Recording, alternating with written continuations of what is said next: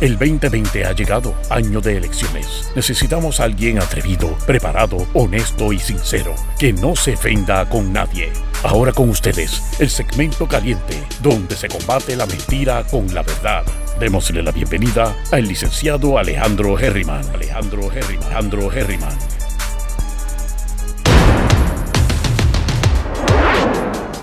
Saludos mi gente, bienvenidos y bienvenidas una vez más a Herriman TV y estamos hoy sábado 9 de la mañana, en horario especial y con tema especial. Ustedes saben que nosotros nos enfocamos mayormente en los fines de semana para hablar de cosas positivas, de mejoramiento personal, de cómo lograr tus metas, de cómo enfocarte.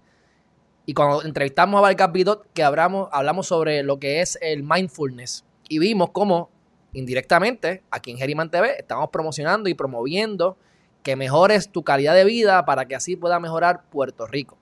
Ya es cuestión de enfoque, ya es cuestión de saber qué es lo que queremos. Pero hoy tenemos un tema que le voy a dar la vuelta al lado positivo, pero no es, no es un tema positivo en principio. Saben que tenemos un problema social, bueno, tenemos un montón de problemas sociales en Puerto Rico, pero y en el mundo entero, vamos, no es que Puerto Rico sea más malo que los demás países, estamos en donde hay ser humano, hay problemas. Así que el sistema no es que está malo necesariamente, es la gente que está en el sistema. Eh, hubo una agresión sexual los otros días. Cinco que yo siempre digo, yo no sé cómo tú puedes, a mí, yo no sé cómo se me pudiese parar, ¿verdad? Este, con cuatro tipos al lado mío y una muchacha ahí en el medio gritando. De, verdad que no sé cuál es el trastorno mental que hay que tener para hacer esas cosas, pero definitivamente el trastorno está. Así que violan a esta muchacha y esto causa que se levante gente y haya una manifestación. Vamos a hablar sobre la manifestación, vamos a hablar sobre temas relacionados a esto. También hablaremos sobre los temas eh, que tengan que ver con eh, la comunidad LGBTQ. Y, y, ustedes aprovechen, hagan preguntas. El momento es ahora, estamos en vivo, mi gente. Así que, sin más preámbulos, vamos a darle la bienvenida a Carlos Sepúlveda. Carlos, déjame decirte que estás en pantalla en estos momentos. ¿Cómo te encuentras? Hola, mucho gusto. Yo soy Carl Sepúlveda Lespiel. Mis pronombres son ella y ella. Soy de Mayagüez y soy líder feminista en el oeste. Excelente, excelente. Cuéntame, eh, ¿qué está pasando? ¿Qué fue lo que pasó? Que vamos, yo sé que dijiste lo de ella y eso es algo que quiero aclarar más tarde, más adelante en la entrevista, pero este tenemos, tenemos una manifestación, propulsando esta manifestación para este lunes en Mayagüez y me gustaría primero saber qué fue lo que causó que te lanzaras a hacer esta manifestación en primer lugar y luego pues hablaremos de la manifestación. ¿Qué fue lo que pasó? Pues así mismo como tú mencionas, ¿verdad? Que hubo el pasado 9 de agosto de 2020 en Añasco, hubo cinco violadores, ¿verdad? Que atentaron contra el consentimiento y el cuerpo de esta joven. Este, y reconocemos, ¿verdad? De que esto, esto es una agresión sexual y diferentes proyectos y líderes este, feministas en el oeste específicamente estamos indignados, ¿verdad? Y repudiamos cualquier tipo de, acto de agresión sexual. ¿Verdad? Importante mencionar también cómo es que todas esta, estas manifestaciones se dan ante la cultura de la violación, ¿verdad? Esta cultura este, donde se ejerce esta dominación del hombre hacia otras figuras, ¿verdad? Mayormente por el contexto patriarcal, ¿verdad? Donde existen hombres y mujeres, supuestamente, nada más, pues afecta principalmente a las personas femeninas y asimismo, ¿verdad? Es importante entonces hablar de la cultura del consentimiento, ¿verdad? Donde existe la comunicación, ¿verdad? Existe la, la, expresión, existe el entendimiento, la empatía, la honestidad, para entonces poder asimismo entender los límites que, tienen cada, que tiene cada persona, tanto emocional como física y sexualmente, eh, eh, ¿verdad? Que escoge y así ¿verdad? Tener ese manejo emocional de internalizar qué significan los límites de la otra persona, ¿verdad? Y eso es algo que, no ocurre, ¿verdad? En los casos de, agresión sexual.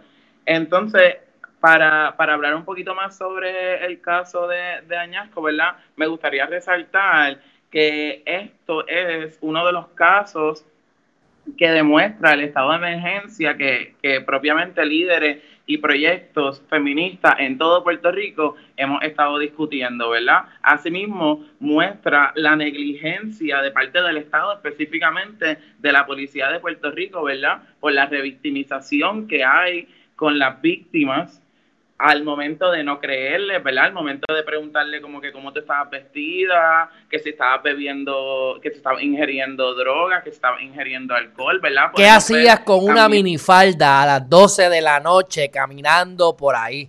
¿Sabes? Eh, te lo buscaste. Que te brincaran cinco tipos encima, te lo buscaste. Podemos ver la negligencia de los medios cuando y, el tipo de narrativa que, que, que está cubriendo los medios cuando una y otra vez dicen dos cosas, que ella alega ser violada, ¿verdad? Y que están en repetición con esta cuestión de que estaba ingiriendo bebidas alcohólicas, ¿verdad? Para que entonces, bajo esa misma idea y esa noción de la cultura de la violación, pues entonces se vea justificado eh, el acto de violación de parte del agresor. Bueno, déjame intervenir ahí rapidito, como yo soy abogado, déjame decirte lo que puede pasar ahí. La prensa está al garete, hay todo tipo de periodistas, y yo puedo entender eso. Pero en el caso de cuando dicen alegación de alegadamente la violaron, yo tengo que entender qué es, porque acuérdate que la gente es inocente hasta que se pruebe lo contrario. Y yo como abogado he visto mujeres que han ido a acusar a alguien, al tipo lo meten preso, el abogado de defensa es amigo mío, estoy viendo lo que está pasando, y después tienen que ir tres meses más tarde, el tipo todavía está preso, y después ella dice, mira, pero no, es que fueron mentiras, es que mi esposo me dijo que hiciera tal cosa, y entonces eran mentiras. O sea que me imagino yo que tiene que ver con que pues, somos inocentes hasta que se pruebe lo contrario. Este, e incluso, pero, pero estoy de acuerdo contigo, como quiera, no, me malinterprete. O sea, el, lo, que está, lo que está detrás es lo que dice, como quiera. Claro, e incluso este, lo, en el caso que están mencionando, ¿verdad? Podemos ver este, la cultura de violación, podemos ver las relaciones de poder, ¿verdad? Que, que están en, en, este caso particular que estás trayendo, las relaciones de poder en esta pareja, que aunque ella le haya criminalizado a él, tú mismo mencionaste, ¿verdad? Que, eh, que ella estaba diciendo que él me dijo a mí que hiciera. No, es un, oye, el síndrome, el síndrome de la mujer maltratada. La persona masculina en la relación. Sí, sí, sí. Y está el síndrome de la mujer maltratada que yo me rehusaba a, crear, a creer que existía hasta que en mi proceso de derecho me puse a, ser más eh, puntual en esos temas y me di cuenta no solamente que lo he visto en otras personas, sino que en mi familia.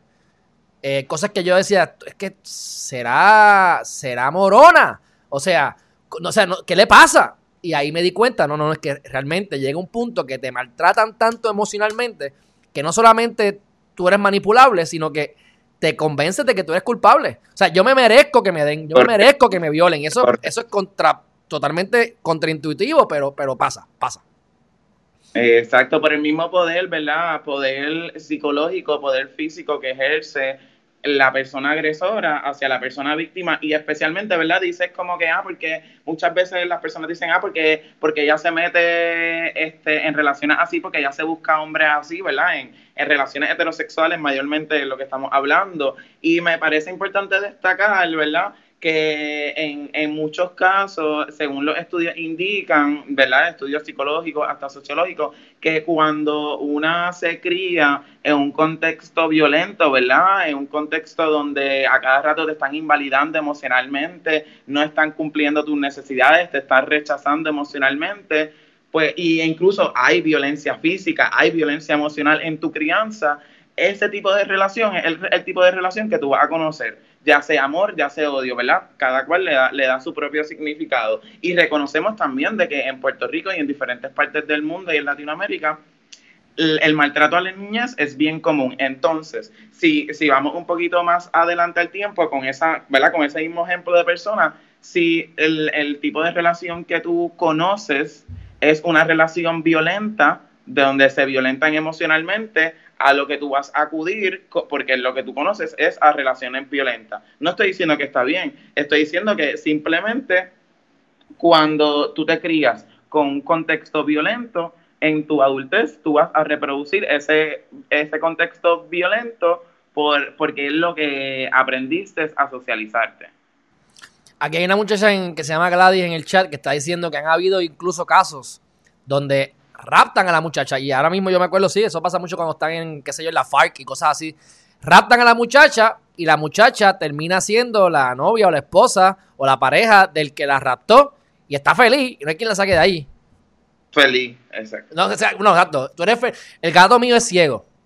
El gato mío nunca ha visto. pues él no sabe lo que significa ver. Así que pues para él, él está viendo. Pues si tú nunca has conocido otra cosa, pues eso es lo normal, que te, que te den y yo soy culpable y estoy aquí porque, porque Dios, Dios me castiga.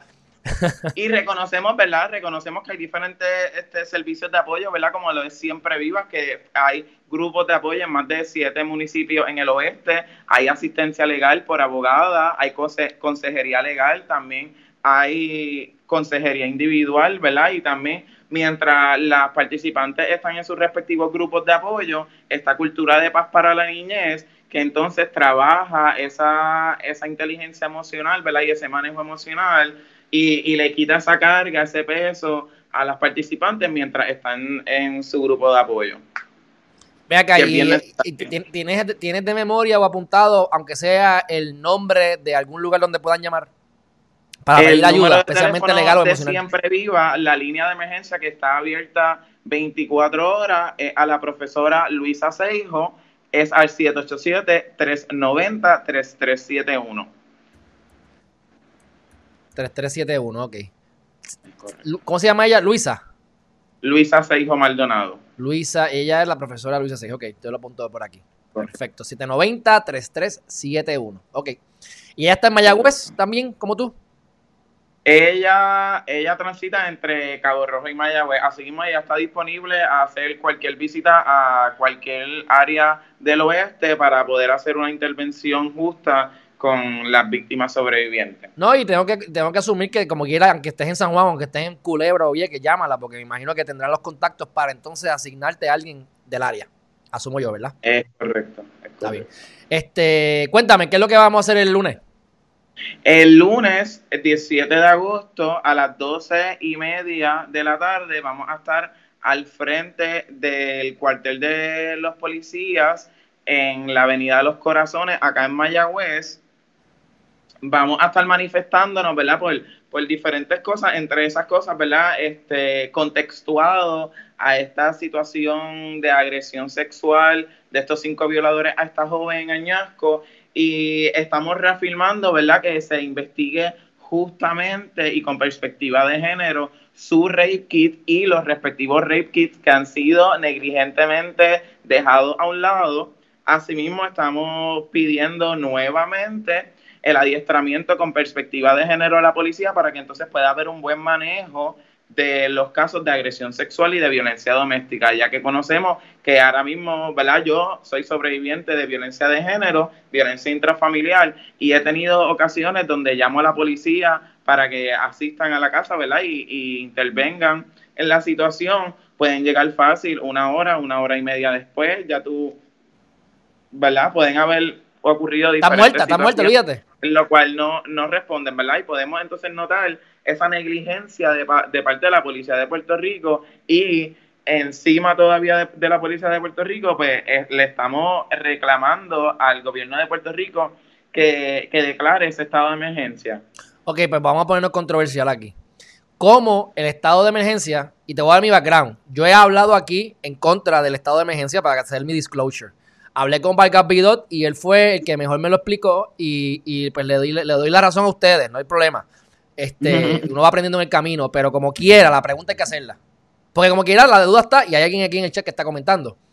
¿Cómo el estado de emergencia ayuda a esta situación? Porque realmente, si yo le meto un puño a un hombre o a una mujer, o yo me saco el pipí y, violo a alguien, hombre o mujer, o lo que sea, que sea, hasta un animal, oye, eso es delito. Eso es delito. Claro o sea, ¿qué va a ser diferente si la policía sigue estando sin adiestrarse? Yo soy policía, no estoy adiestrado, tengo prejuicios, no me importa que violen gente, que me da, me da lo mismo, o estoy ocupado o no me pagan suficiente. Ahora hay un estado de emergencia. ¿Cómo eso va a hacer que yo, policía, haga algo diferente? ¿Cómo tú crees que eso de verdad, a nivel práctico, ayude?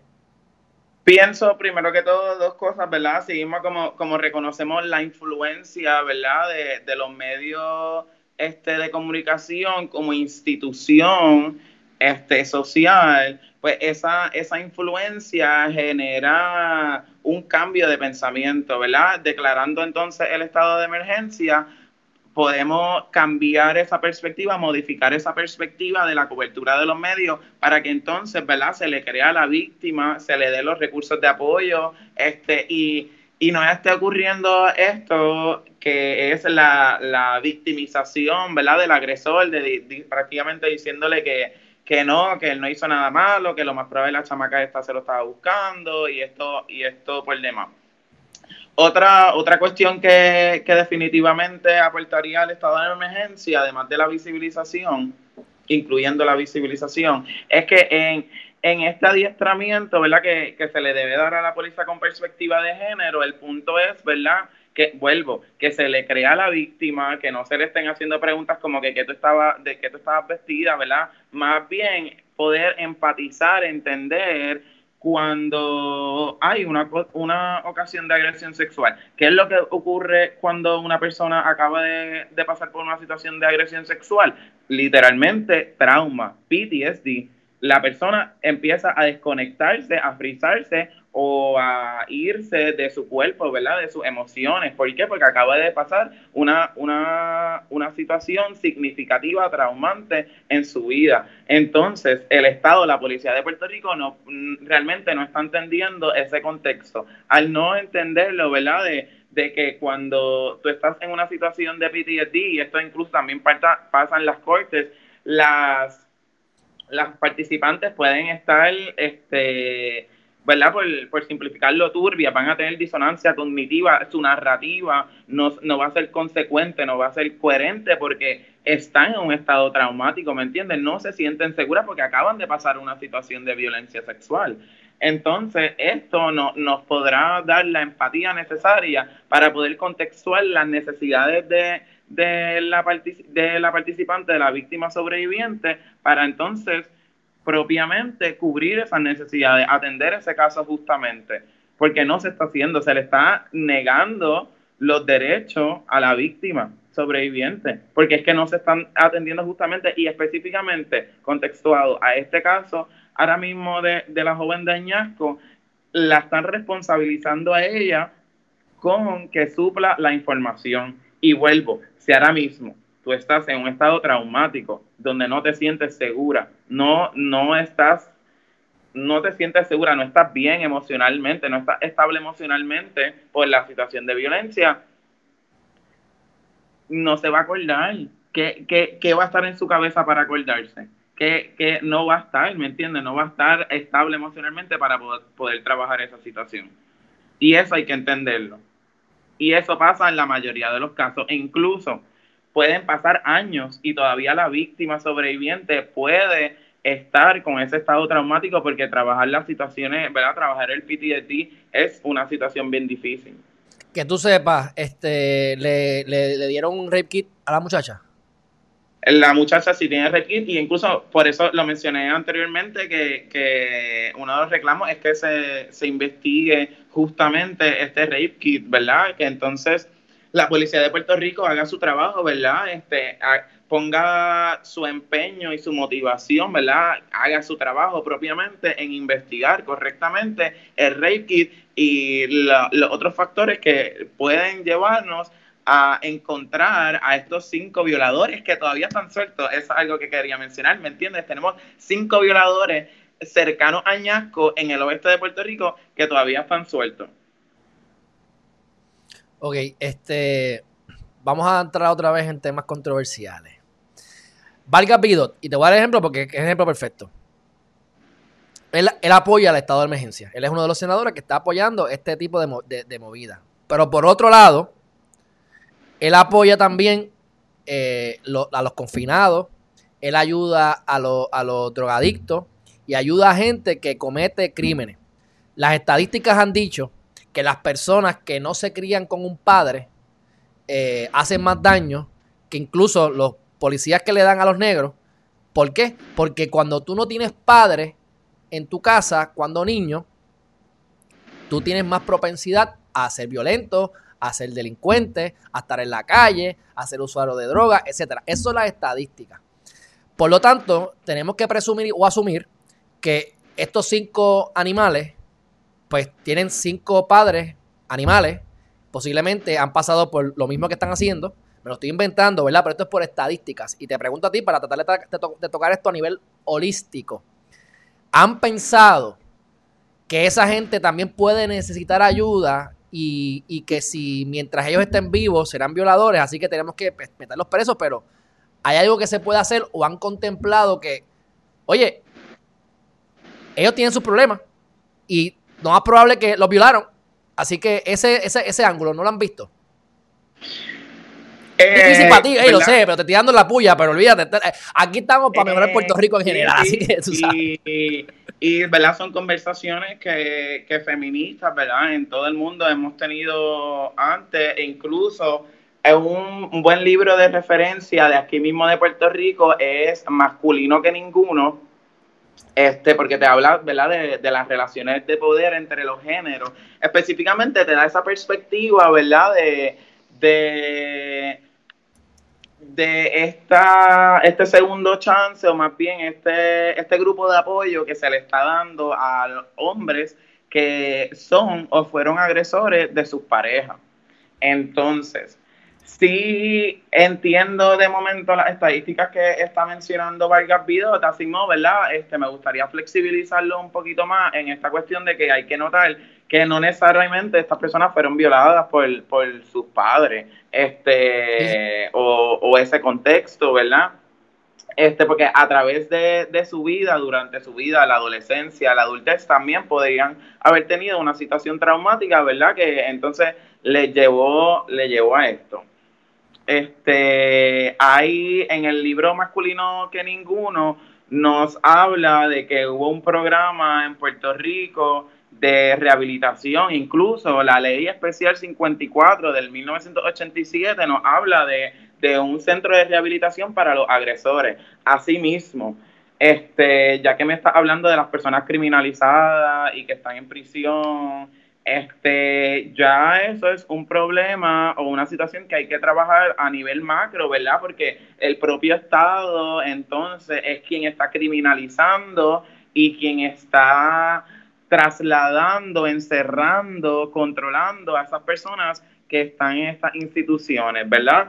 Yo por lo menos no eh, reconozco que eso no es una, una, una propuesta para atender estas situaciones. Asimismo, ¿verdad? Es bien difícil trabajar con, con estas situaciones de, de los agresores porque parte de- del sistema patriarcal es que las personas masculinas, ¿verdad? O las personas que tienen la idea masculina bien impregnada en su mente, no creen en el cambio, ¿verdad? No van a cambiar, no van a tener, no, no van a tener esa transformación tan flexible como personas que han, han sido heridas. Sí, se puede dar definitivamente. Y en estos momentos, en Puerto Rico, contextualmente, nos, enfoca- nos enfocamos en las víctimas sobrevivientes de violencia. Asimismo, ¿verdad? Mi crítica como feminista interseccional es que si las masculinidades desean transformarse, si las masculinidades desean reflexionarse en sus dinámicas de poder, ¿verdad? El poder que tienen contextuado en, en la sociedad, que tienen un privilegio por ser unas per- personas masculinas, eso les toca entre ustedes, ¿verdad? Y digo ustedes porque eres un hombre, este, porque asimismo, ¿verdad? Ha ocurrido entre las feminidades, ¿verdad? Entre las personas trans, entre las poblaciones, ¿verdad? Y entonces Heribel- incluso Heriberto Ramírez, si no me equivoco, que es especialista en género, un hombre, es- no, en diferentes talleres nos, nos, nos aconseja eso. Definitivamente vamos a crear grupos de apoyo para hombres, ¿verdad? Las los hombres que estemos dispuestos y estamos listos para hacer esta transformación y reconocer nuestro poder en este sistema patriarcal, vamos a hacer nuestro grupo y vamos a transformarnos, vamos a, a expresarnos, porque también los hombres son violentados. Los hombres desde la niñez también son, son violentados. ¿Por qué? Porque se le niega la feminidad hasta un punto. Es lo que ocurre en el contexto Sí, patriarcal. sí, de los hombres no lloran, padre. tienes que trabajar, Este. cállate la boca, este, etcétera. exacto, sí, eso es de nena, no haga eso que eso es de maricón. Pero déjame decirte, Este, no problema- muevas mucho la cadera, no te dejes el pelo largo. para mí, culpable o respon- parte responsable y gran parte de la responsabilidad la tienen las madres. Porque yo amo y quiero a mi mamá, Claro. pero tú oyes a mi mamá a veces hablando y, y- y a, y a las mamás de todos mis panas Y dice, eh, eso es machista. Si yo pienso como tú, entonces, pues entonces me critican. Eh, eso, es lo que, eso es lo que nosotros escuchamos desde chiquitos. y los nenes tienen que tener varias nenas, varias novias. Pero, ay, que tiene novias. Ok, eso es bueno. Ok, cool. Por eso mencioné ahorita que la, persona que tenga, ¿verdad?, impregnado el sistema patriarcal en su mente, dije persona, porque asimismo, este, cualquier persona, ¿verdad?, cualquier cuerpo, cualquier mente, cualquier género puede adjudicar y perpetuar reproducir las dinámicas del patriarcado, ¿verdad? Vuelvo y lo contextualizo a, a los hombres cis, ¿verdad? A las personas masculinas que tienen pene, porque dentro de, de, la cultura patriarcal, ¿verdad? Que es la que nos enseñan, el hombre es que ejerce el poder y la mujer es la que es sumisa. Asimismo, según la crianza, ¿verdad? Y según los roles de género que hayan habido en esa crianza, es que entonces, ¿verdad? Una persona se va a manifestar. Y hay que reconocer que especialmente a la mujer, ¿verdad? Se le da ese rol de crianza. Entonces, la mujer reconoce todas las cualidades patriarcales. Y no la estoy culpabilizando, más bien, ¿verdad? Estoy reconociendo que todos en nuestras vidas reproducimos cualidades patriarcales y asimismo las debemos reconocer, las debemos de construir para entonces tener cualidades que vayan de acuerdo a, lo que nosotras escogemos, a lo que nosotras queremos, ¿verdad? Y esa, esa es la diferencia del patriarcado y de la, de la propuesta feminista. El patriarcado te obliga, te asume, te violenta, limitándote con, con ciertos roles y ciertas características, mientras en, en una propuesta feminista tú tienes el poder de escoger sobre tu cuerpo, sobre tu mente, sobre ti, que, es que en, en, esencia es una de las cosas que el patriarcado nos ha quitado y, lo podemos ver en las relaciones de, de, crianza, ¿verdad? Que de momento podemos verlas bien chulas, que sé yo, tú tienes 17 años, eh, tú tienes 8 años, tu mamá te está diciendo lo que, lo que tú tienes que hacer, eso está bien, ¿verdad? Porque tienes 8 años, pero de momento tú tienes 17 años y ya tú sabes, ¿verdad? que hay ciertos límites que, de, decisiones que tú puedes coger, pero tu mamá sigue tomándola. Y eso literalmente, ella te está violentando, te está violentando emocionalmente porque no te está dejando escoger, no te está dejando ser tú. Y en ese momento que no te está dejando ser tú, te está invalidando. Y ya, ¿verdad? Dependiendo, e, eso ya emocionalmente, y eso se puede dar más a profundidad con una cuestión de género, como estaba mencionando, mencionando ahorita, ¿verdad? Que en la propia crianza, entonces eh, un ejemplo, a una persona este, que nació con pene, pues entonces se le obligue literalmente a que sea masculina, que le gusten las mujeres, etcétera, etcétera, de que no puede mover la cadera, no puede tener pelo largo, no se puede pintar las uñas, no puede tener amigas nenas, ¿verdad? Y, y, y, y con todo eso no, que estoy diciendo literalmente, va de que si tú lo haces, te van a meter una pela, te van a romper el palo de escoba, te van a dar con la chancla, te van a dar con la correa te van a decir maricón. Y ahí estamos viendo la violencia física y la violencia emocional bien clara en la crianza patriarcal. Yo creo que eso, como todo esto se interconecta, yo creo que tenemos que educar a nivel general y, lo que el sistema educativo no nos hace, que es educarnos en la inteligencia emocional. Porque no, no, no es para justificar o para criticar, pero en el caso mío, yo he pasado por un montón de cosas. Y yo soy de los que digo que cosas que yo he pasado, gente se ha suicidado por mucho menos. Ahora, ¿y qué es lo que yo hago? Tú me das, yo te voy a dar cuatro bofetas. Tú me criticas, yo te voy a dar cuatro críticas. Tú me das a mí un empujón y yo te voy a empujar diez veces más duro que te caigas por las escaleras. Para que lo pienses la próxima vez. Seas hombre o seas mujer. A mí me importa un bledo. O sea, ahí sí que yo soy. ustedes quieren equidad, pues yo soy equitativo. Tú me das, yo te doy. Obviamente, eso no ha pasado. Y yo usualmente pues, no tengo esos problemas. Pero la realidad es esa. Que, que, que también eso es parte de la inteligencia emocional. Porque muchas veces. Ah, que tú no, tú no puedes hacer tal cosa. Ah, pues ahora me siento mal pues está bien, eso está mal. a tus padres, tus padres hacen lo mejor que pueden, porque así los criaron. Y eso, es parte de la crítica que tú ves los baby boomers y los que vienen después de los baby boomers que se pasan criticando a los millennials. ¿Cuántos años tú tienes?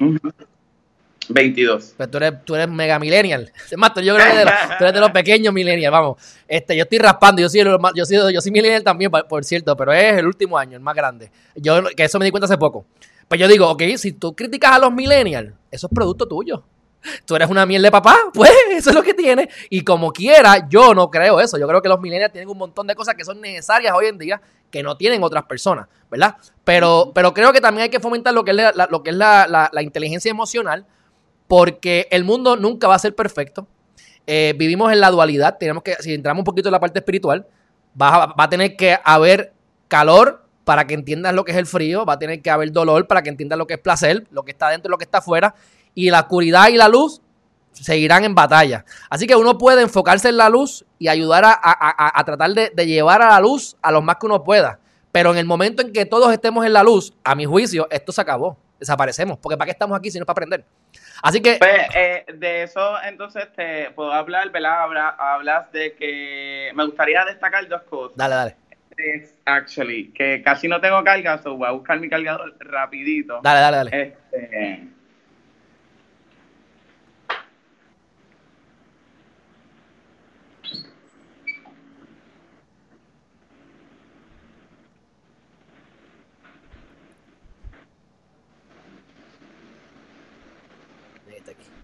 que está aquí durmiendo, durmiendo, el dormilón, mira, ese, ese, ese duerme todo el tiempo, mira, mira, mira, duerme por lo menos como 18 horas al día.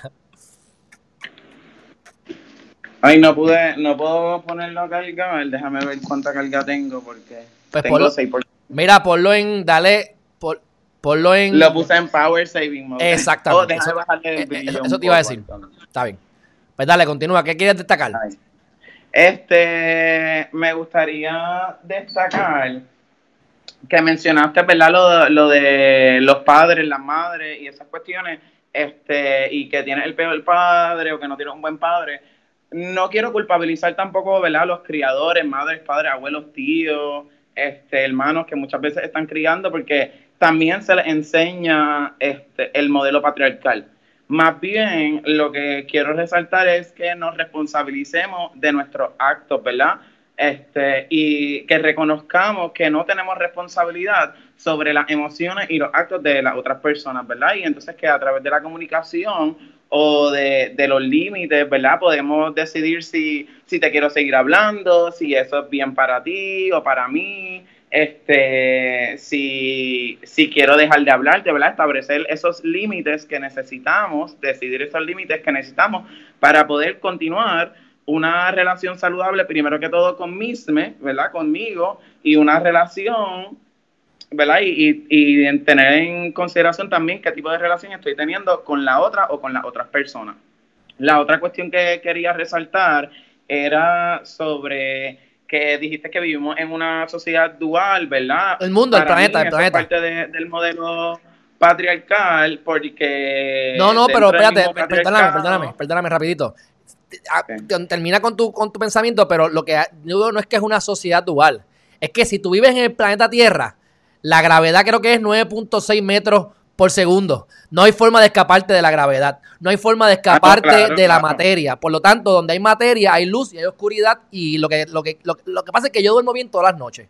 Yo estoy metido en, estos- en, estos- en todas estas cuestiones aquí sin cobrar un peso porque me apasiona y me gusta. Pero yo duermo bien. Si, si gana Wanda Vázquez, se supone que yo me vuelva loco y me pego un tiro. Pero yo voy a dormir igual de bien. Si gana Wanda Vázquez, Garcet, no importa. Entiende que, por cierto, ella, ella no quiso hacer lo del estado de emergencia. Así que si puedo influenciar para que no votes por ella, pues felicidades. Ah, Yo aquí contento y feliz. Pero este, eso va a ser así. Así que no importa lo que hagamos, esto es, lo, esto es la estupidez que nosotros hacemos en nuestra vida. Por lo menos yo. Yo aspiro a la perfección sabiendo que la perfección no existe. Es como estúpido, porque sabes que nunca vas a llegar a la meta. Pero tenemos que aprender Claro. en el camino. A eso me refiero. O sea, que no es que la sociedad, es que, es que te tienes que pegar un tiro o morir para que puedas escaparte de la dualidad.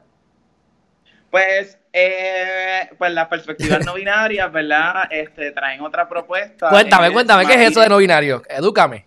Más bien, bueno, pues no binario podemos distinguirlo principalmente por la cuestión de género, ¿verdad? Una propuesta de género este, que ha sido traída desde Latinoamérica y el Caribe, ¿verdad?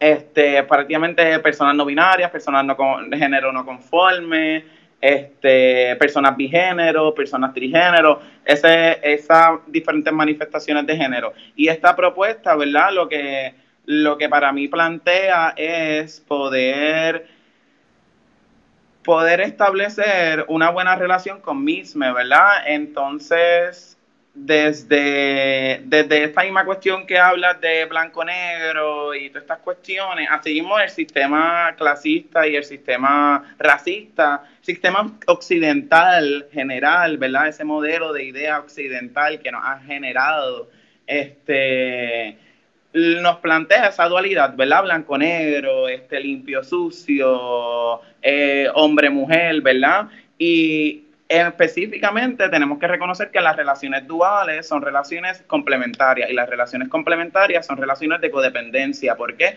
Porque lo que no tengo yo, lo tienes tú. Y, lo, y yo necesito lo que tú tienes para yo poder estar bien. Y reconocemos, ¿verdad? Que es, es más bien como esta cuestión de mi media naranja. Este, y reconocemos de que no nacimos a mitades, ¿verdad? Nacimos enteras sin embargo, el modelo de socialización binario de género, ¿verdad? Ese modelo occidental cría este de manera binaria, ¿verdad? Entonces, si tú tienes un pene, te va a criar, ¿verdad? Te van a obligar a criarte masculino y si tienes una vagina, te van a obligar a criarte femenina. Entonces, si tú eres una persona intersexual, ¿verdad? Que tiene esta, esta ambigüedad este, de genitalia o de cromosoma, este, literalmente te van a violentar y te van a hacer una cirugía para que vayas con alguno de los dos polos. Entonces, psicológicamente esto es bien perjudicial porque entonces es prácticamente como si tú naces en tu cuerpo entero, pero psicológicamente a ti te han a ti te han socializado para que tú te sientas y para que tú estés a mitad emocionalmente. ¿Y qué? ¿Qué, qué y qué es lo que te hace falta? ¿Qué es lo que tú tienes que buscar? Pues esa contraparte este, del binario, ¿verdad? Tú eres una persona masculina, tú tienes que tener una, una persona femenina para que te complemente y específicamente en las feminidades se puede ver esa, esa construcción porque porque cuando tú estás criando a una mujer, tú le estás diciendo a una mujer que ella no es mujer hasta que ella no se case, o sea que ella necesita un hombre, ella necesita su otra mitad.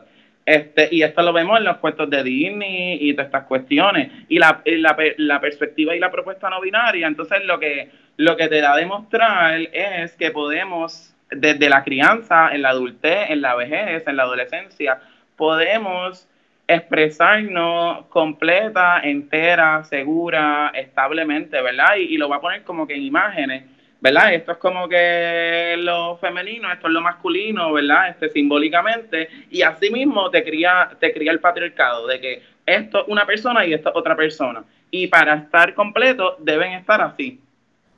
Pero, sin embargo, la propuesta no binaria, entonces lo que te plantea es que, es que tu modelo de vida, ¿verdad? Tu perspectiva sea siempre así, ¿verdad? Que tú partas desde, desde que tú estás entero o entera o entere. Este, y sí, esto se puede dar desde diferentes maneras porque hay diferentes manifestaciones de género. Te puedes hasta identificar como una persona no binaria y seguir estas corrientes ideológicas y, de vida. Asimismo, puedes ser una mujer cis, una mujer trans, un hombre trans y seguir estas prácticas de vida porque según Eric Erickson, ¿verdad? un psicólogo que nos hablaba de, del análisis transaccional, nos, habla de cómo eh, estas mismas prácticas de estabilidad, de seguridad emocional, ¿verdad? Y de comunicación son prácticas de adultos. Y la psicología nos señala nuevamente de que este, nuestros criadores, entre la mayoría de los adultos, están en un estado emocional todavía de la niñez. Y entonces, pues, es lo que causa, ¿verdad? Toda esta cuestión de la, la codependencia emocional hacia la pareja o hacia la madre o hacia diferentes, diferentes personas. Yo estoy bien contento de, estar tocando estos temas en el canal y te voy a explicar por qué, aunque volvamos a entrar en cosas controversiales. Pero es que yo, yo entiendo que parte de los problemas en la sociedad es la falta de comunicación o el mal entendimiento. Por ejemplo, yo te digo una cosa y tú me estás diciendo cómo eso es un problema social.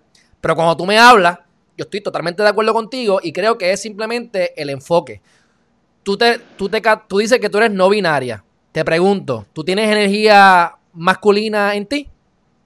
Pues claro. Pues entonces estamos en dualidad, tenemos los dos. Yo tengo, yo, yo me, mira, yo, yo, tengo, yo tengo, yo soy, yo, yo soy mitad mujer. Oye, a, a, a, a, mí me gustan las mujeres y me gustan las viejas oye, ¿sabes qué? Pero, oye, yo estoy, yo me pongo camisa rosita, a mí me gustan las matas, yo he desarrollado la, mi eh, felicidad, mi felicidad comenzó a, reducir en mi vida una vez yo aprendí a apreciar, a destacar e incluso a resaltar mi feminidad que a lo mejor de principio no se me ve, así que es necesario yo sacarla cuando yo voy a pelear en corte y a mí me gusta ponerme una corbata rosita, por ejemplo.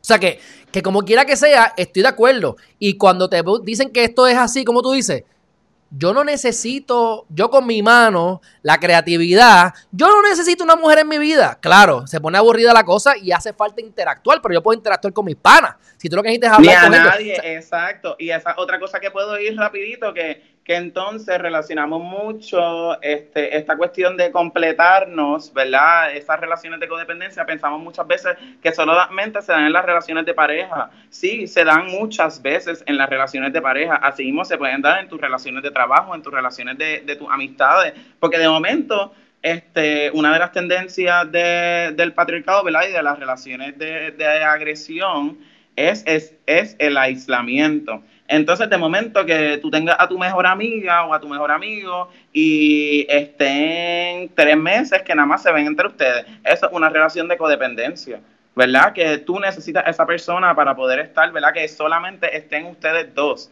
Este, sí, que se olvidan de los amigos hasta que entonces se dejan de la pareja y dicen, ay, estoy sola o estoy solo, ¿qué pasó? ¿Qué te manda? Exacto. Y la cosa no es que estás sola ni solo, la cosa es que lo que has escogido definitivamente pues te ha, te ha aislado de, de, tus parejas o de, de tus amistades, de tus relaciones de trabajo y asimismo tú sabes de que tú tienes ese apoyo, porque para eso están las amistades, ¿verdad? Este, y asimismo en, la, en las relaciones de amistades también hay que tener este, hay que resaltar y hay que estar bien pendiente a cómo es que sean esas dinámicas, ¿verdad? Que, no sean relaciones eh, de codependencia, ¿verdad? Más bien que sean relaciones de interdependencia, donde yo reconozco y mantengo mis límites y tengo responsabilidad por mis emociones y deseo expresarme y compartirme contigo y viceversa.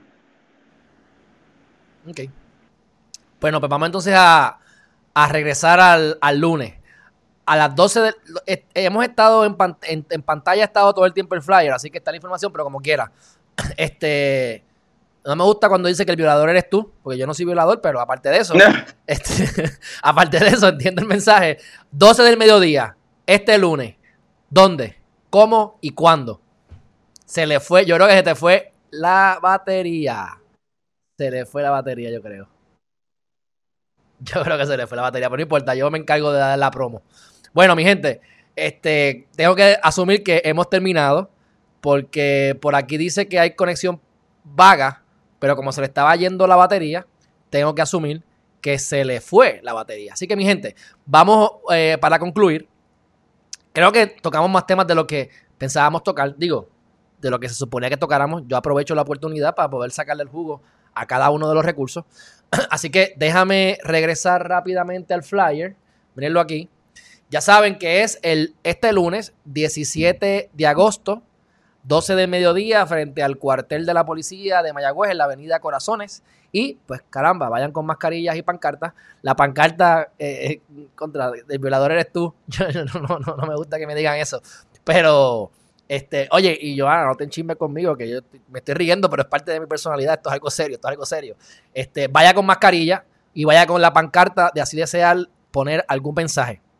Pero concluyo diciendo que la policía no está adiestrada, concluyo diciendo que la fiscalía no hace su trabajo y que tenemos unos problemas sociales grandes. Y quiero resaltar el hecho, quiero resaltar el hecho. ¿Estás ahí? No, no está aquí quiero resaltar el hecho de que, fíjense, como yo le hablo, le hablé de la dualidad y ella entendió lo de el concepto social. Por eso es que tenemos que tener cuidado. Lo bueno de los símbolos, si ustedes vamos a la simbología, eh, eh, históricamente, un triángulo tiene tres lados, un círculo no termina. Entonces, pues no importa que tú hables chino, francés, portugués, hayas nacido en el año 1000 o en el año 2000, son tres lados es la Trinidad, es la triada, son los tres pasos. Lo que tú quieras. Hay tres, hay nueve, hay trece. Depende, o sea, todo se conecta y se interconecta. Así que es, eh, es importante que nosotros sepamos de dónde estamos hablando, porque la peor manera de comunicarnos, mi gente, es a través de la palabra. Porque muchas veces lo que yo quiero decir no necesariamente es lo que sale por mi boca y lo que sale por mi boca no necesariamente es lo que interpretó la persona que lo escuchó. Así que tenemos el filtro mío, el filtro de la vida y el filtro de la otra persona y así es que llegamos a, ¿verdad? a, diferencias en comunicación. Por eso para mí es importante que lo que ya dice es verdad. Yo estoy de acuerdo 100%. Pero lo mío creo que es un tema que va paralelo y va de la mano. Y nosotros seamos hombres, seamos mujeres, seamos ella, seamos lo que sea, tenemos que estar completos sin necesidad de nadie.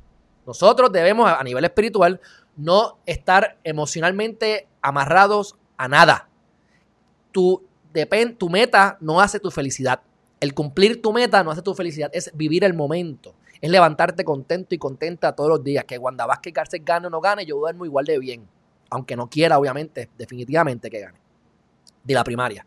Así que estamos en la dualidad y todos tenemos la energía negativa, digo, y la, sí, la energía negativa y la positiva, y tenemos la energía, tenemos la masculina y la femenina. Y yo creo que la clave, por lo menos en, en el caso mío, que soy joven y no soy experto en esto, pero he trabajado bastante conmigo y sigo trabajando, lo que a mí, como dije, el haber trabajado y haber desarrollado la parte femenina me ha dado a mí un entendimiento de la vida mucho mayor, el yo poder conectarme con mi corazón, el yo poder conectarme con, sentimientos de amor, que eran cosas que no necesariamente yo nací con eso. O a lo mejor nací con eso, pero la vida me lo, me lo, me, lo tronchó. O yo dejé, porque yo soy responsable, yo dejé que la vida me tronchara eso en algún momento de mi vida. Y el yo poder desarrollar ese lado femenino en mí ha sido sumamente necesario porque todo en extremo es malo. Y yo soy medio rough y medio bruto hablando a veces. Así que la parte femenina y de sensibilidad, pues en caso mío me ha, resultado eh, casi, casi diría yo, milagroso. Así que seas gay, seas parte de la comunidad que seas, seas heterosexual, seas un caballo o seas un ser humano, no debemos eh, depender de nadie. Debemos tener ambas energías eh, de lo, más balanceado posible este, entre comillas, ¿verdad? Eh, balanceado yo creo que eso es casi imposible, pero tenemos que poder acceder o accesar ambas energías independientemente de dónde vengas y hacia dónde vas. Así que mi gente, eh, si, si esos violadores, ¿verdad? En efecto, violaron, pues yo espero que la policía de Puerto Rico haga su trabajo. Si tienen el rape kit, en el rape kit aparece el DNA y aparece la información. Mira, aquí me está llamando.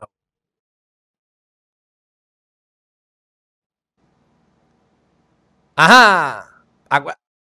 Ahí está. Acuérdate de ponerlo horizontal. Ya yo hice toda la promo, pero vamos a, a terminarla aquí. Déjame ponerte aquí en pantalla. Ahí está. Este, si te pones de lado se ve mejor. Si no, pues tranquila, porque como quiera. Ave María, de show. Te quedaste sin batería, ¿verdad? Sí, eso fue. Sí, Pero sí, ya estoy de nuevo. No, no, me imaginé, me imaginé. Cargándolo. Mira, pues para que te enteres, lo que estaba diciendo era la importancia de poder nosotros, eh, la energía este, negativa y positiva, sí, pero la parte femenina y masculina, como no importa quién eres, qué eres, ser humano, animal, hombre, mujer, ella, tenemos, o en nuestra, ¿verdad? Si queremos mejorar nuestra calidad de vida y liberarnos de todas estas cosas que uno mismo auto, nos autolimitamos es, es manejar efectivamente ambas energías. La, masculina y la, y, la, y, la, y la... O sea, lo que te quiero decir, tú estás jugando el mismo juego que yo, que todos nosotros. Estamos aquí, estamos en el juego de PlayStation. Aquí hay, un código. Tú no puedes volar, tienes que utilizar cosas para volar. Si te tiras de una montaña, te vas a caer y te vas a caer pacharrá, igual que yo. Mm. Estamos jugando el mismo juego. O sea que cuando viene a ver, lo que, lo que quiero es tratar de yo tratarle a lo mejor influenciar un poquito en, ti en esto, que estás bien activa, es ver que estamos jugando el mismo juego, que tenemos los mismos problemas, que si a uno le gusta un hombre, a uno le gusta una mujer, o le gustan las dos, o no le gusta ninguno, eso, eso es inmaterial. ¿Qué estás pues haciendo? ahí difiero, ahí difiero pues cuéntame, cuéntame, ¿por qué? Y, y, eso es importante, ¿verdad? Este, el mismo este modelo occidental hegemónico que somos socializados este, hace esa universalización, ¿verdad? De experiencias. Yo entiendo, ¿verdad? Lo que tú quieres decir al, al mencionar como que no importa el género, la raza, el sexo, esa cuestión, este, de que todos nos merecemos lo mismo. Este, todos somos humanos. Eh, y difiero porque realmente esas mismas, esas mismas categorías, ¿verdad? Esas mismas diferencias son las diferencias entonces que marcan cuáles derechos, cuáles privilegios, cuáles desventajas tenemos. ¿Por qué? Porque ahora mismo, un ejemplo, este, tú como hombre cis, tú en tu licencia, en tu certificado de nacimiento, sí dice que tú eres un hombre cis y sí está tu nombre, a diferencia de yo como persona trans, ¿verdad? Persona no binaria. Mi no, en mi certificado de nacimiento, en mis licencias, no está mi género, ¿verdad? El género con que yo me identifico, incluso no está ni el nombre que yo me nombré. ¿Pero por qué? Entonces, a todos los lugares que yo tengo que estar yendo, me tienen que estar llamando por mi nombre muerto, como le decimos, y me tienen que estar haciendo misgendering, ¿verdad? Que es prácticamente violencia de género por estar este, nombrándome con los pronombres incorrectos. ¿Y qué, qué, es lo que te quiero decir entonces con esto? Pero la, ley te ampara, ¿por qué no lo has hecho? La ley te ampara, tú puedes cambiarte eso ya, el Supremo. Sí, sí, pero realmente también eso, eso son también un acceso, acceso a dinero, ¿verdad? Acceso a transportación, acceso a diferentes recursos que no muchas personas, ¿verdad? Trans, no binarias en específico, ¿verdad? Personas LGBT, no tenemos incluso estados emocionales, ¿verdad? Como lo es la, la depresión, el PTSD, la ansiedad, generan, ¿verdad? Ese estancamiento o, o no, o no nos permiten, ¿verdad? No, no, nos dejamos este, poder ir allá porque sabemos, porque ya sabemos que vamos a recibir esa violencia. E incluso si lo vamos a poner en caso más, este, bueno, es que ya lo estoy poniendo en un caso legal porque yo no, yo no tengo mis derechos como persona trans no binaria. Mi nombre no está siendo validado eh, bajo el Estado, mi género no está siendo validado ni reconocido, ¿me entiendes? Yo, eh, eh, entre una de las propuestas que yo tengo, ¿verdad? Es trabajar la visibilización de, las personas no binarias en Puerto Rico, específicamente en el área oeste de Puerto Rico, para entonces generar una política pública que reconozca las necesidades, primero que todo, que reconozca el, género no binario como un género, que esté como las opciones de, en el certificado de nacimiento y también, ¿verdad?, que se, se dé una política pública que que contextualice nuestras necesidades como personas no binarias y que se atiendan esas necesidades que son prácticamente las necesidades de muchas de las personas puertorriqueñas. Hogar seguro, ¿verdad? Y hogar seguro me refiero a que tenga un techo seguro, tanto que el ambiente doméstico sea un, un, un ambiente emocionalmente saludable, acceso a comida, ¿verdad? Y comida que vaya de acuerdo con lo que tú puedes comer, porque a mí me pueden regalar eh, una lata de al día y una, una caja de leche yo no tomo, mi cuerpo no puede tomar leche de vaca, ¿me entiendes? Y son cosas que tú de momento puedes decir, ah, son estúpidas, pero literalmente yo tomo leche de vaca o tomo otros productos y mi cuerpo se da una alergia bien brutal. Y así mismo con otras necesidades que tenemos, ¿verdad? Contextualmente a, a, la urbanización de, de, ¿verdad? de Mayagüez, se necesita transportación para tu poder moverte. E, ese, ese tipo de necesidades, ¿verdad? Ese tipo de, de diferencias eh, son las que hay que reconocer para entonces poder contextualizar y cubrir las necesidades que, no están siendo atendidas, ¿verdad? esas cosas que, nos están violentando. Bueno, estoy de acuerdo contigo, pero como quiera quiero hacer la distinción, porque es que yo hablo de mí, yo, hablo de, yo no hablo de la sociedad, yo hablo de mí. A ti yo no te veo como algo diferente. Tú me estás diciendo, ah, pero es diferente, porque tiene estas situaciones es que eso estás poniéndote una barrera. Si yo no te quiero ver diferente. Para mí tú te estoy viendo como cualquier otra persona porque lo eres realmente. O sea, para mí, para mí, con el respeto que te merece, ese comentario, aunque tienes razón, te limita porque hay gente que no le importa y le estás dando la distinción. O sea, Alejandro, no, yo soy diferente a ti. Pues, pues chávate.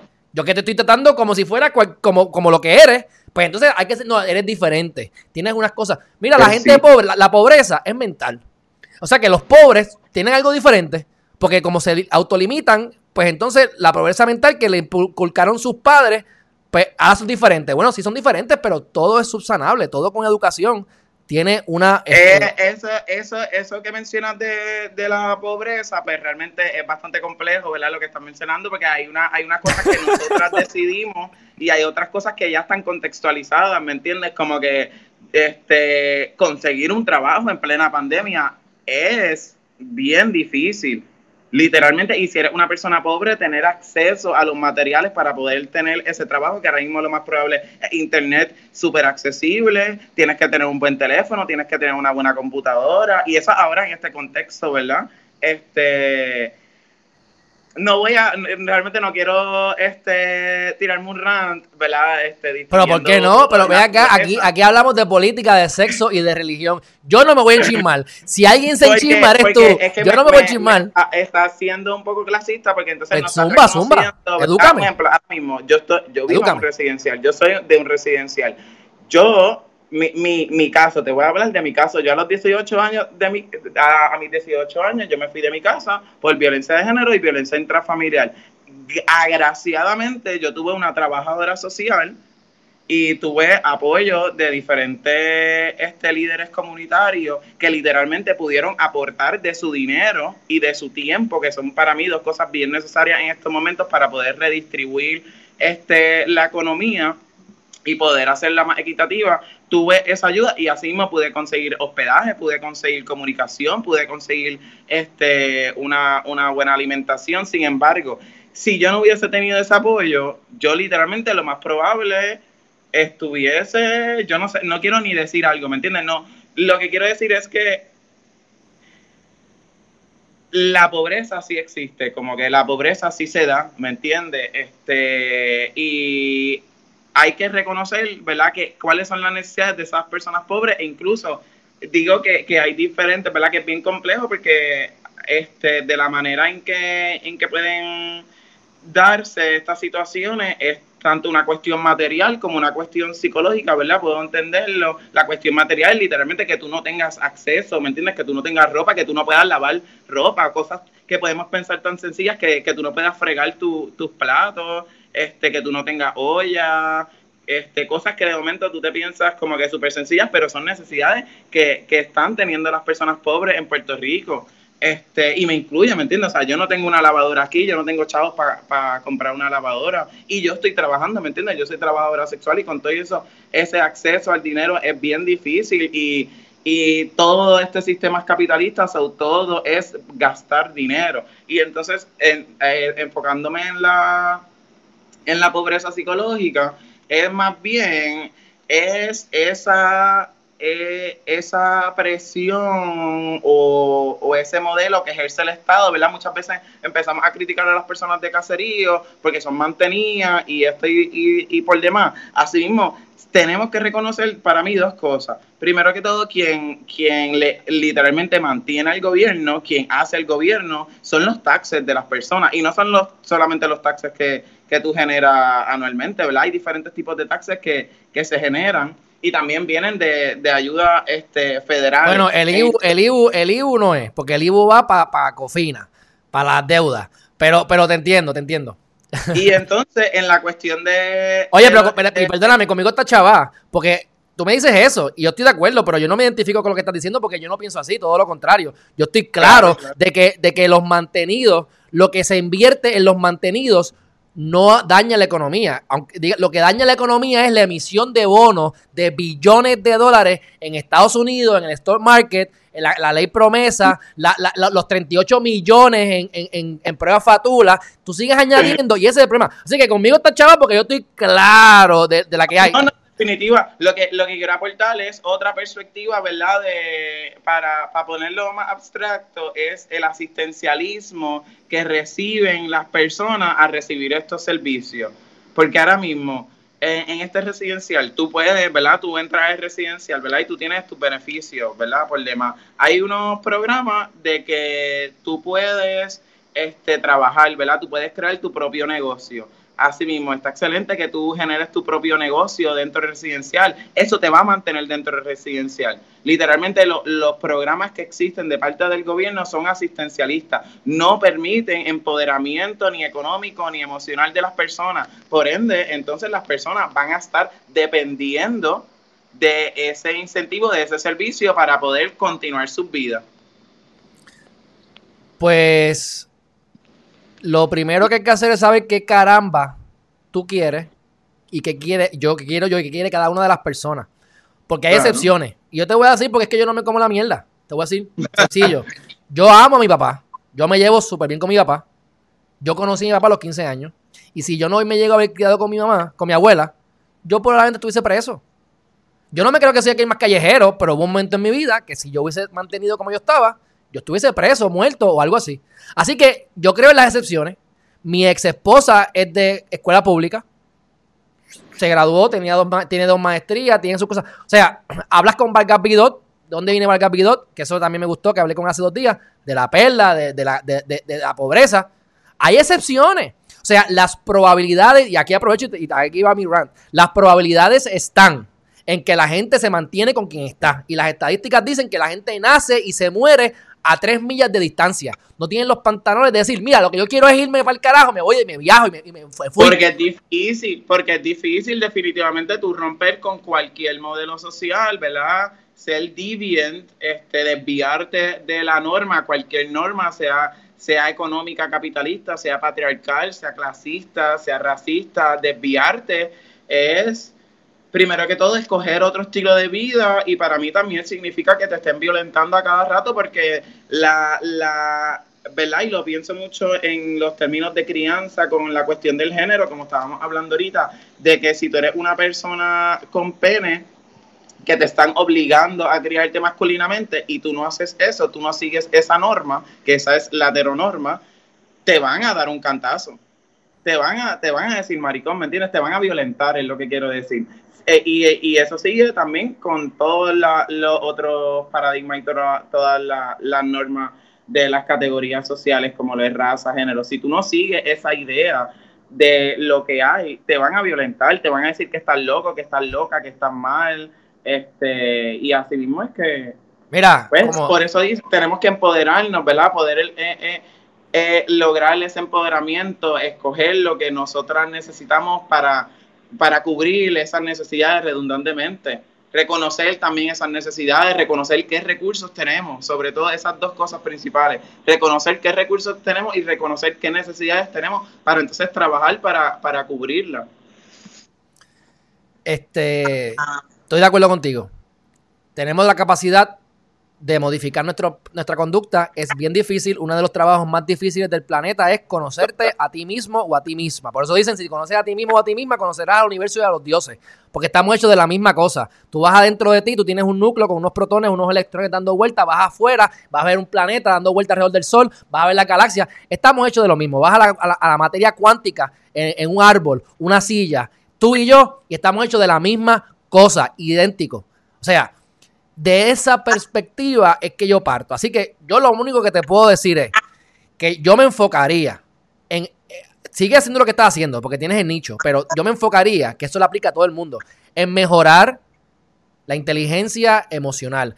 Lo que la escuela no fomenta, la escuela no fomenta que tenemos que pensar rápido, intelectualmente y resolver problemas rápido. Eso no me da a mí nada, excepto sentirme más inteligente y que me den una licencia o algún título. Pero para el que, el que es exitoso en la vida, es el que puede manejar los problemas. El que sabe sumar y restar las cosas básicas. No es saber los números imaginarios. Es que 2 más 2 es 4 porque la leche vale 4 pesos. O, la leche no porque tiene otro... La, sin lactosa, vamos, sin lactosa.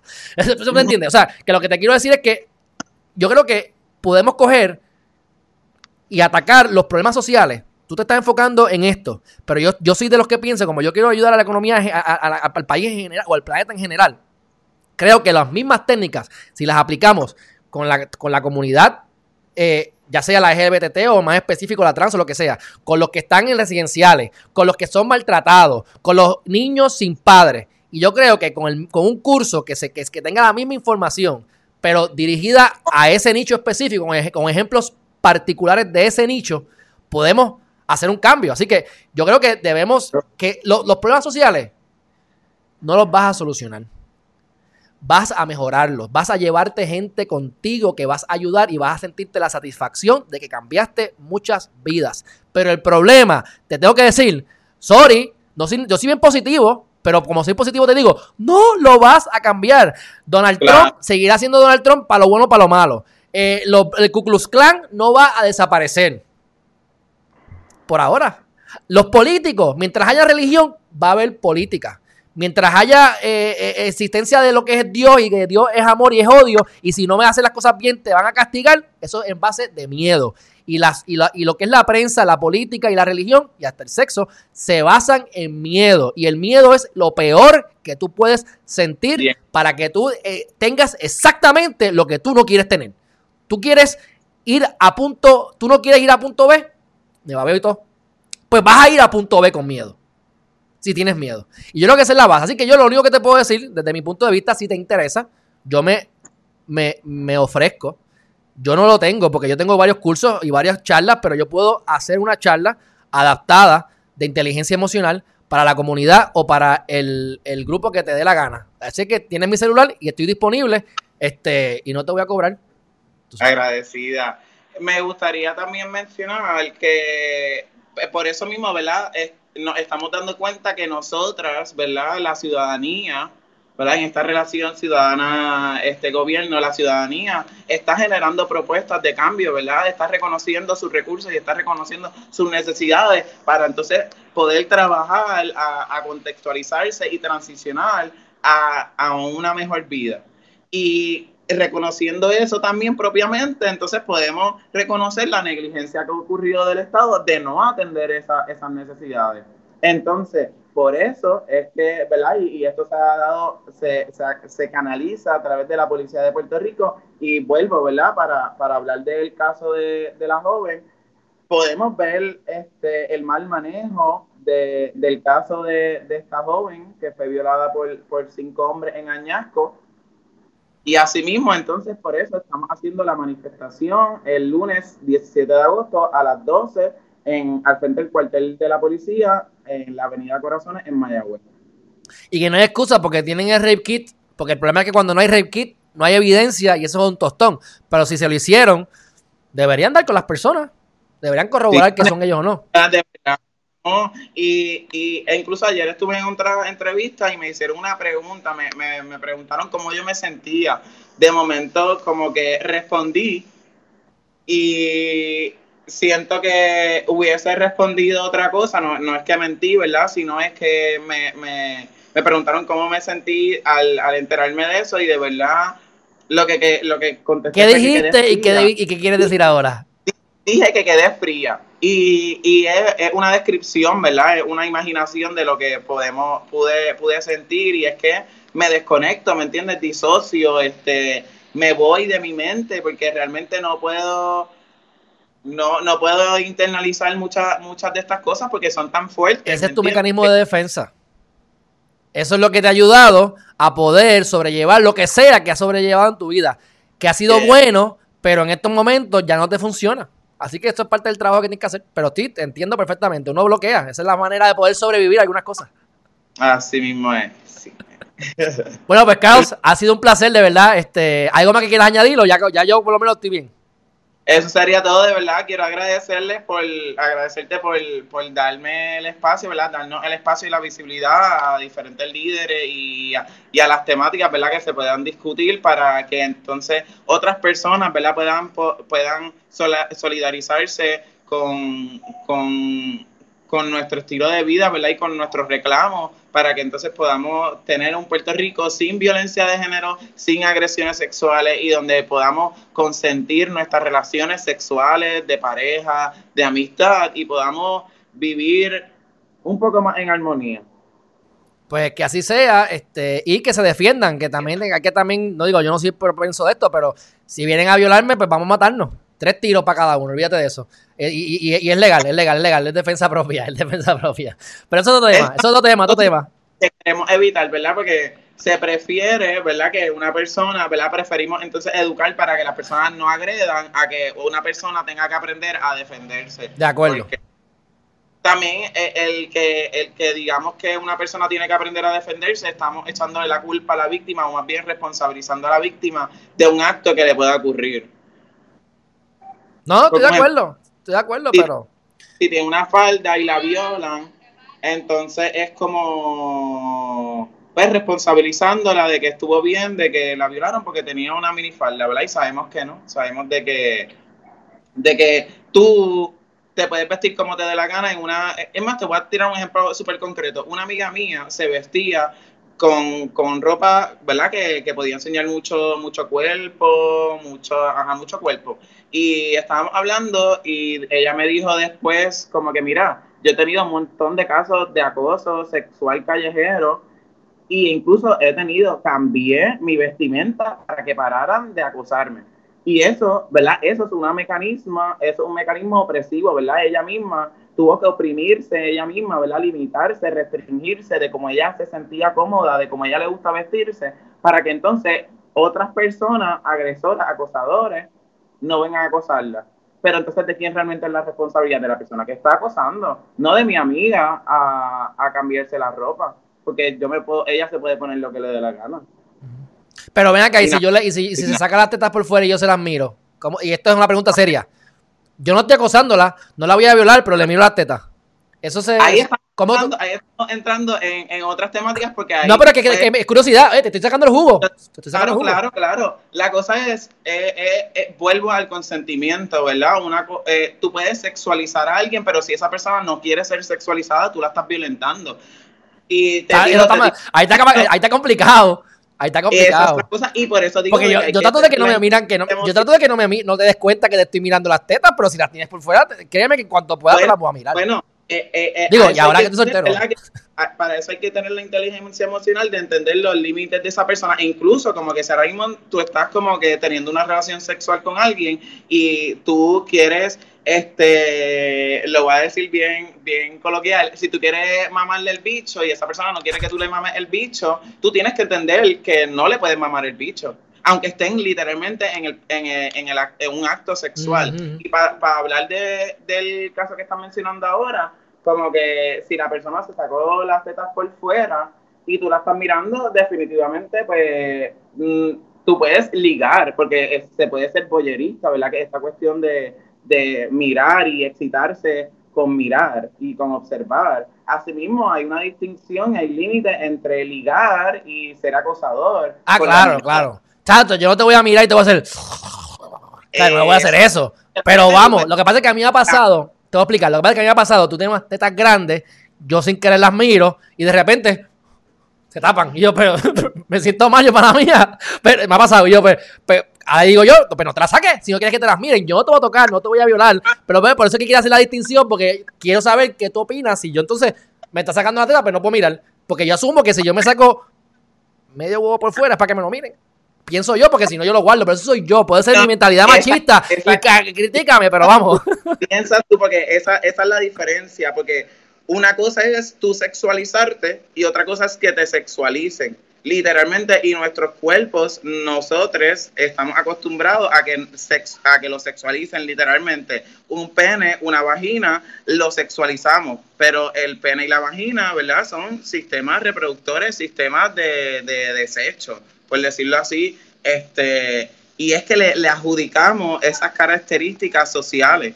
Entonces, y incluso a los senos también, como que sí, te ¿verdad? Porque así mismo existen otros otros fetiches, ¿me entiendes? Que te pueden gustar los pies. Y los pies en esta, en, dentro de la, de la cultura puertorriqueña no es algo sexual, pero entonces dentro de esta cultura de este fetiche sí es sexualizado, ¿me entiendes? Que entonces vuelvo al consentimiento de cuáles son los límites de las personas, ¿verdad? Que se están trazando y que se entiendan esos límites y que se respeten y que si, si ¿verdad? Con el caso de, la mamá de bicho, si él no quiso que tú le, o ella no quiso que tú le mamaras el bicho, tú tienes que entender que, no le puedes mamar el bicho. Y tú no puedes estar ahí hostigando a la persona para que le mame el, para que le mame el bicho. Tú tienes que literalmente trabajar, o sea, si te dolió que no pudiste mamar bicho, tienes que bregar con que te dolió, literalmente. Mm. Y no está cool, definitivamente no está cool porque tenías ganas. Y así mismo lo tienes que manejar. Y lo digo así como bien, bien alzada, pero es que es la verdad. ¿Me entiendes? No, no hay otra. Lo estoy diciendo con que no hay otra. Tienes que tener esa, ese manejo emocional para, para trabajar los límites que las otras personas te trazan. Bueno, yo espero que no me enseñen las tetas porque va a ser difícil no mirarla. Pero, está bien, está bien. Pero estoy de acuerdo, oye, estoy de acuerdo contigo, así que para adelante. Incluso, incluso, quiero añadir otra cosita porque siento que también estamos hablando mucho de, consentimiento no verbal. Este, y tú le puedes mirar las tetas, pero así mismo, como tú le estás mirando las tetas, tú te tienes que fijar, ¿verdad? Ver su lenguaje no verbal para saber si ella, eh, si ella te estaba yaqueando, ¿verdad? Si ella quiere que tú le mires las tetas o realmente fue que se le salieron o, o, ella no quiere que tú se las mires o es algo incómodo para ella, ¿me entiendes? Como que reconocer, trabajar, parte de esa inteligencia emocional es entender también el lenguaje no verbal y, y tener esa comunicación fluida en, en la comunicación no verbal para así poder entonces tener una relación consentida. Mira, para cerrar, explícame lo que es ella. Ella, ella es una propuesta de un pronombre que se ha popularizado específicamente, diría yo, viene, viene de Latinoamérica, se ha popularizado acá en el Caribe, específicamente en Puerto Rico, se ha popularizado en el área metro, en Río Piedras. Este, Está ella también, ¿verdad? De mi experiencia como persona acá en el oeste, persona trans no binaria acá en el oeste, yo pues me inventé, ¿verdad? Porque nos inventamos las cosas, porque las cosas sociales son inventadas. Este, yo me inventé le, literalmente L es como cuando tú dices este la o lo, pues le, como ella. Ajá, pues le, como que L E y acento en la E, como este diablo se me fue ahora Nada. Pero un, ejemplo de, cómo utilizarlo es este, les encargades de, del juicio, les estudiantes, ese tipo de cosas. Asimismo, este, puedes usar ellos, ellos están yendo al parque. Es una propuesta este, para una propuesta de pronombres no binaria para poder entonces nombrarnos fuera de, los pronombres binarios que ya han existido, ¿verdad? Conocemos él o ella y entonces está ella. Ok, ¿cómo tú prefieres? Mujer, persona no binaria. ¿Tú prefieres ella o ella? Pues así mismo reconociendo que la sexualidad eh, es fluida, ¿verdad? Mis géneros son este, mujer trans y persona no binaria. Entonces, pues tengo dos pronombres, ¿verdad? Que son ella y ella. Ok, pues yo te digo ella. ¿Está bien? así lo así, así, es lo que es lo que aprendo, porque estos son lenguajes ahora y, me alegro, ¿verdad? Para adelante. Yo espero que yo entiendo, yo entiendo perfectamente, creo, creo que, creo que entiendo, creo que entiendo este, todo esto. así que gracias por estar aquí con nosotros hoy y por enseñarnos cositas nuevas y espero pues que el mensaje llegue y que se te llene eso ya. Dale, gracias un millón, que tengan bonito día y les espero el lunes 17 de agosto al frente del cuartel de policías en la avenida Corazones en Mayagüez a las 12 de la tarde. Excelente. Bueno, pues un fuerte abrazo y seguimos en comunicación. Sabes que aquí está este canal disponible para ti cuando así lo necesites. Chao. Dale, te me cuidas. Abrazo. Bueno, mi gente, espero que les haya gustado la entrevista de hoy. Una hora y veinte minutos, mi gente. Yo no pensé que íbamos a sacarle tanto el jugo, pero ustedes me conocen y le pudimos sacar el jugo a diferentes ángulos. Y yo trato de traer mis puntos, porque yo creo que aunque parezcan eh, que no están de acuerdo, yo sé que van totalmente alineados y por eso es que uno tiene que tener cuidado y a veces que uno se mete en problemas cuando uno habla y abre la boca, porque a veces no te entienden. ¿Se acuerdan cuando brincaron dos o tres bobos por lo que yo dije de Black Lives Matter? Y yo posiblemente soy el tipo que más hace, no que más, porque yo no quiero ser el más, pero que, que, que no tengo ningún problema con los negros, que yo viví en un lugar donde yo era el único blanco, donde yo he tenido novia negra por tres años, este, etcétera, etcétera, etcétera. Pero la gente lo malinterpreta y recuerden que uno puede como abogado buscarle las cosas correctas a cada argumento y las cosas equivocadas. Así que lo que yo trato de hacer es escucharla y traer de, que ella también entienda cómo lo que yo estoy diciendo, que ella puede interpretar lo que, es lo opuesto a lo que ella está, por lo que ella está luchando, realmente va de la mano. Porque es que yo verdaderamente veo que el ser humano es el ser humano, vengas de donde vengas, seas como seas, alto, bajito, blanco, negro, rojo, dos pipís, un pipí, lo que sea, a mí no me importa, tú eres un ser humano Y así yo lo veo. Así que desde mi punto de vista espiritual, cuando yo traigo esos temas, en principio muchas veces los critican porque, porque obviamente cuando te vas a la médula del problema social práctico en la calle, pues sí, sí, eh, hay unos elementos adicionales y tú le puedes dar la vuelta y ellos tienen razón. Pero, mi gente, todos somos uno. Todos estamos hechos de la misma cosa. Les guste o les guste, lo entiendan o no lo entiendan.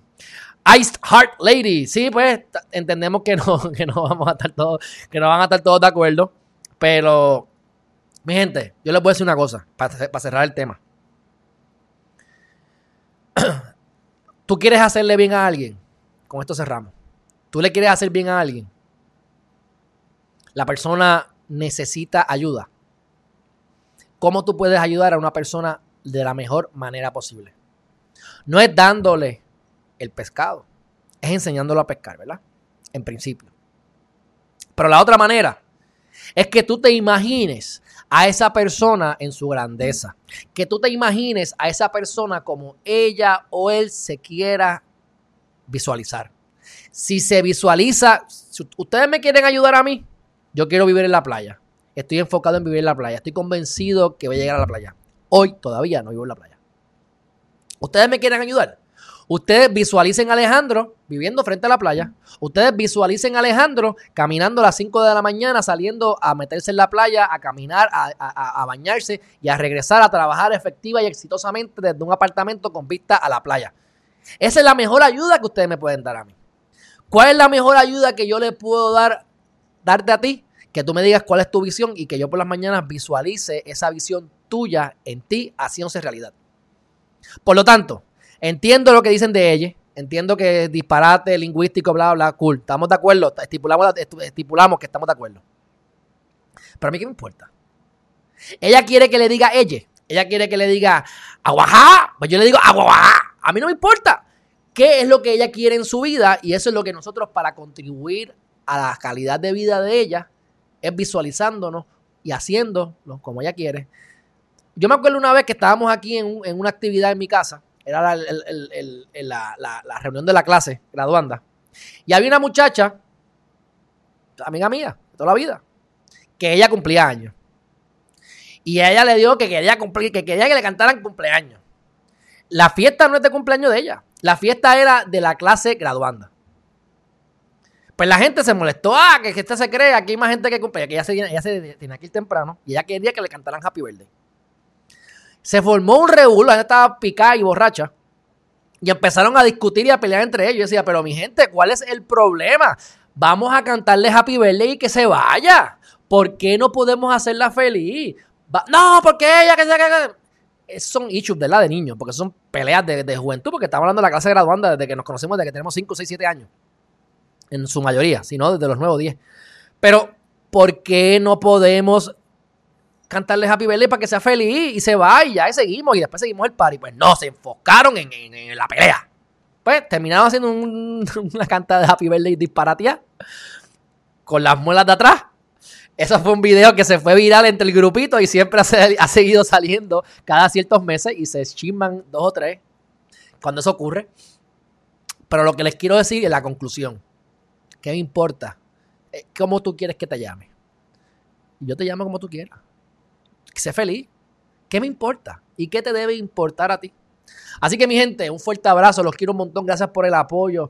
Y aquí déjame resaltar que tenemos a Daniel Calderón, el gran Hito. Hito, mira, Hito es de mis amigos que yo conozco desde que tengo como cuatro años o tres años. Y él es uno de los compañeros míos de Loíza, que lleva, qué sé yo, como 20 o 30 años que tú llevas ya en Boston. Pero bueno, espero poderte ver otra vez. Estoy loco por ver a tu mamá. Sabe y te adelanto, Hito, que los otros días estuve en Loiza y por segunda o tercera vez traté de conseguir la casa de tus padres. Está demasiado cambiado ese lugar y no he podido identificar. A lo mejor ni viven ahí, a lo mejor esa casa ya no existe y yo creo que ya no existe. Pero busqué en esa área y no pude encontrarla. Así que me gustaría ver a tus padres pronto. Dicho eso, mi gente, un fuerte abrazo. Juvencio, pórtese bien, que aquí la mayoría son mujeres y lo van a linchar, pero no se preocupe, que yo lo defiendo. Bye bye.